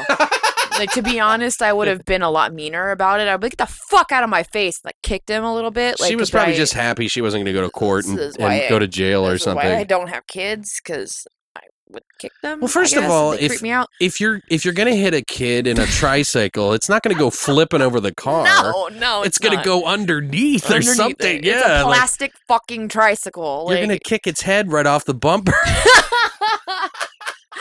no, yeah, that whole shit. I was just like, come on. And I That's love that. fucked up, man. I love when she goes to her friend too. She's like, I hit that kid down the street, yeah. and then they move on real fast. yeah, it's like what the fuck. real fast from that conversation. I'd be like, you hit, you hit my fucking neighbor's child. Well, that fucker needed to get hit The anyway. He was creepy. He was creepy. He's good. He's good though. right. What He's other good. scene did you did you remember? I love. Oh, whoa, whoa, whoa! So you're saying love now for a movie that you called No. average? No, no, no. I told you from the beginning. I loved this scene. I've always loved this scene. Oh, okay, this was a redeeming scene for me right. entirely for this movie. It's not as creepy and scary as it was when I first. This is the it. one that reminds me in the Mouth of Madness a little bit. Yes, Yeah. but this scene is so good and oh so she in the old folks home where she visits her grandma right? Right. there is one of the grandma's neighbors is this old man who had a stroke and he's paralyzed from the waist down so he's in a wheelchair and he can't really He's catatonic. he's catatonic yeah he's catatonic and he's paralyzed from the waist down he can't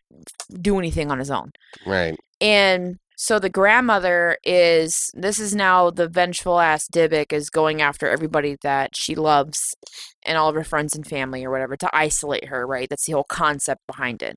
And so it goes after and this is Barto, this is basically the her twin's spirit. Essentially, it's the Dybbuk that's Right. embodied. It was her brother. Yeah, her brother, the old lady, right? He comes in into the old folks old folks home. Obviously, the this is the demon kid, by yeah, the way, demon guys. Kid. Because let me just preface this real quick. Yeah, you have. you- Okay, you have so to. when she was in Auschwitz and she was getting experimented on as a twin with her brother, who was a he was a, a twin, and Barto died from some of the experiments, but he came back as a Dybbuk, yes, and she knew it, and so she killed him. Right, because she knew that it wasn't him, which is some pretty heinous shit. First of all, but when she has okay because like when she meets her granddaughter because you find out that the main girl is the granddaughter and this is carried on she tells the girl at first that she does know nothing about it other than she alludes that she's a twin and then she realizes it's her daughter and then calls her to tell her all these like and has her come out and they talk about this shit uh, about what this demon is and what she needs to do and as soon as she does that's when barto The- aka the, the Dybbuk, Dybbuk. and her brother Jumby he comes in, cuts all the lights in the old folks' home, right? And like a fucking idiot, she goes to investigate it because in any horror movie, that's what they do. Why? I don't fucking understand. it's just scary because It's like when the lights go when the lights go out though when the power goes out it is a little trippy Yeah, but I don't move.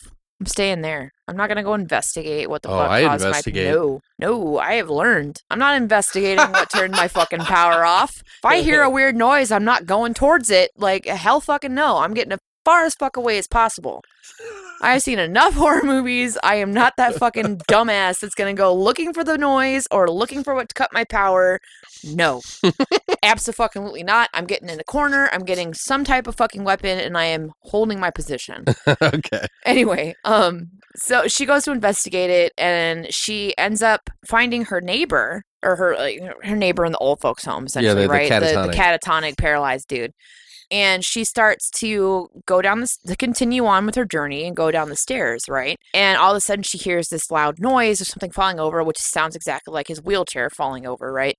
And she looks up, back kind of co- goes back up, looks up the stairs, and she sees his wheelchair is tipped over, but he's not in it. So she does what I would do and continues going down the stairs. like, fuck this. Uh, like, yeah this is weird. And she keeps going, right? And then she hears something and she turns back around. And then um she sees nothing. So then she goes to continue down the stairs. And that's when the fucking guy comes up into view at the stairs below her, right? So she's trying to go descend the stairs and he's down in front of her now. Somehow on all fours on all fucking fours and kind of comes to the base of the staircase where she's standing and his head starts to flip and invert upside down, right? Yeah. Which is like in the mouth of madness, by yes, the way. Absolutely. Because they do I exact love same that thing, Scene in that movie so much in the They, car. with they the pretty like, much oh, kind of it's so took it from it, They abso-. I feel like they absolutely did, Yeah. and I love it in the, in in the mouth of madness so much more, Yeah, oh yeah. so much more on so many levels because that movie's amazing. But that scene in that movie is just holy balls. Anyway, so his head starts to turn. Right, so now his head is completely upside down to where his body is, and then he starts chasing her up the stairs, right, on all fours with his head fucking upside down. And it was way scarier to me when I saw it in 2009 than it is now, but it's still fucking creepy and uncomfortable. But it's not even the stairs part, it's later when she gets to the hallway. Oh yeah, because you see it on all. f- Yeah, there's that shadowy segment in that trailer I was talking about that That's I made, where it creeps out. Like, yeah, that's, the one. Yeah, and that's I pretty fucking. loved it. And then all of a sudden he starts booking it fucking towards her ass down this hallway and it's all shadowed and dark and uh, probably to help with the effects to not make it look as fake as it did, but and then also make it creepy. I don't know. But it was so fucking cool, right? And then she somehow disappears into this fucking closet and then they do this and she whole sees Jumby's face. they do this shadow play thing which I loved underneath the door Yeah. which I thought was really cool. She's in this utility closet and they do the shadow play of the creature underneath the door and he's banging on the door and then he stops and it's silent. And you're like, obviously this bitch is gonna die. like right. Yeah. you think he's gonna bust through the door or something's gonna happen and all of a sudden Barto slash Jumby, what the fuck ever's stupid shitty ass CGI face pops out right next to her and it's like and it's stupid. see, there's a couple of parts. It ruined that scene to me that, me that's so the sad. thing that really ruined it for me from this movie is that in the movie they show they try to do this CGI on the face Oh. and it's like it's not even static to their movements it's like all over the place and it kind of looks like I don't know how to explain it. the club scene. Well, not even that. The the the kid scene with the fucking sharp razor teeth when it kills her friend Romy. Hated that so and they much. and then the guy's like try to beat the shit out of the kid and she's like, "Wait, wait, don't." And then Maddie's like, "I'm sorry, what's happening?" That transition was so stupid. I, at first, I was like, "Yeah, yeah, kill," Uh, so was I. because I was like, "That fucking evil little fucker."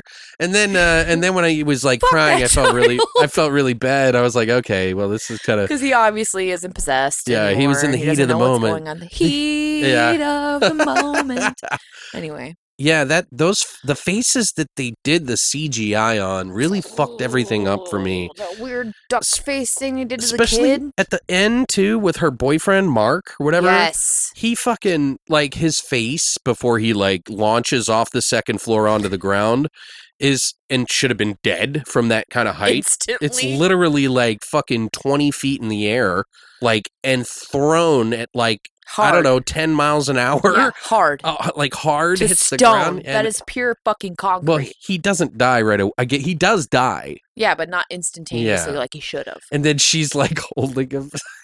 I laughed too. It's fine. I did laugh, yeah. It's Uh, fine. although I just just to kind of wrap this up, there was one scene that I did like where the mother she has this vision of her mother in a chair where she was sitting by the window being crazy and her head was down and then she pulls her head up and it's this yeah, weird like, like teeth monster thing. she's got like this really weird artistic like mouth uh like and it's really cre it's all it's all practical effects too by the way guys this was not done in cgi like no cgi could have done this justice I always forget about that part. That part- still. that's why i like this movie is because of those practical effects moments That part is so dope. yeah like the creepy crawly guy that part like there is a couple of things but the cgi that they did and it really just fucking mouth it. fucks the whole fucking thing the whole experience is ruined by those those shitty points and gary oldman's performance was Subpar. it was fuck. it wasn't even his but that's fault how they write him. yeah, Yeah, it wasn't even his him. fault it's just like they didn't give him any chops The same with Idris Elba. they didn't give yeah same thing like those two characters are really interesting they're the the the, the good characters that you want to see and they're really in it for like i don't know five minutes If that. five twenty Gary 15 minutes total all of them Gary Oldman's maybe in it for a total of five minutes, and Idris Elba is like three. right like the cgi when they did it on the catatonic guy and his head's turning wasn't, Wasn't bad terrible. it wasn't terrible but everywhere else they use cgi garbage. Like I hated it. It really it really upset me and I think I remember that being the reason now why I didn't like the movie before. Yeah, that was the big the biggest thing that took it away from me. Right. Honestly, the effects it looks fucking stupid. It looks really comical. does. It's not scary. It's just dumb, stupid ass exorcism towards the end. I didn't mind the sto- the story's fine. It's just those eh, It- CGI for me. It just ruined it. Pretty fucking original, like the story. It's it it's cool. It's well, the stuff thing. they do in it, what the, they do in it, the right? showpieces that they have in it are actually not so bad. right. If they would have had four of those really good showpieces in this movie, it would have brought that movie up to like an eight. Agreed. But the, all the CGI shit brings it down to like a six for It's- me. It's thrown together very fucking messily. Like it's just sloppy and But I would watch this again, though. I would watch it again later on, and, I would be mad about the same shit in again. like five years from now, I might watch Right, it yeah, yeah. Because I mean, I watched it for the first time in 2009, and that was the last time I watched it. And now it's 2018, and I just watched it again. Well, it's pretty clear that you're going to pick The Ring over this one. I mean, it's based on the yeah. score alone, so Oh, I mean, for sure, for sure. But I, you are too. I would too. But I still think this is worth a watch. Like, no, it is. at least give it a watch and check out The Unborn from 2009 because I think it's at least worth revisiting. yeah, I don't disagree with you. on Yeah, there are good things about it, There even are. though as a whole, it's not that great. Like, it It doesn't has- execute the whole thing well. I completely agree with you on that. It's worth watching. I would literally go and buy this just for those two scenes alone. I can just watch. Just well, for stills. specifically the catatonic scene alone is is Scene's worth good. it, me owning it just to visually see that every now and then. So, guys, what do you think? Have you seen these two movies? You've obviously probably seen The Ring remake from 2002. I'd hope so. But have you seen The Unborn? Not there's actually two other films by the way called The Unborn, one from the 90s, I think it was 1991, and then there was one from Japan that has the it's like a remake of the 90s version in Japan from like 2000. Yeah. I, I looked that up just to see because I was actually debating of us watching those to compare them to The Unborn. But guys, thank you guys so much for coming by this week. Let us know what you think of these movies. Um, we're gonna start trying to let you guys know what we're watching at the end of the week of each episode. Uh, for so like this next week, we're gonna be watching. Howling three, Three and, and four. four. So we're going to continue on with that once a month You're welcome. until they're gone. Yeah. You're welcome. But I gotta see them now. I gotta see them. We we need to do franchises like these and just continue on. So do without it, but that's fine. if you guys are looking to see what we're going to be talking about next week, you, you're known now. So check them out. Our So- fans are gonna be like, "Never mind, I'll skip next week." nah, Except dude, Sarah. because we'll probably it'll be fun to make fun of or just like Sorry, Sarah. yeah. we make fun of it. we will be back on Monday next week, as always. Stay weird, monsters.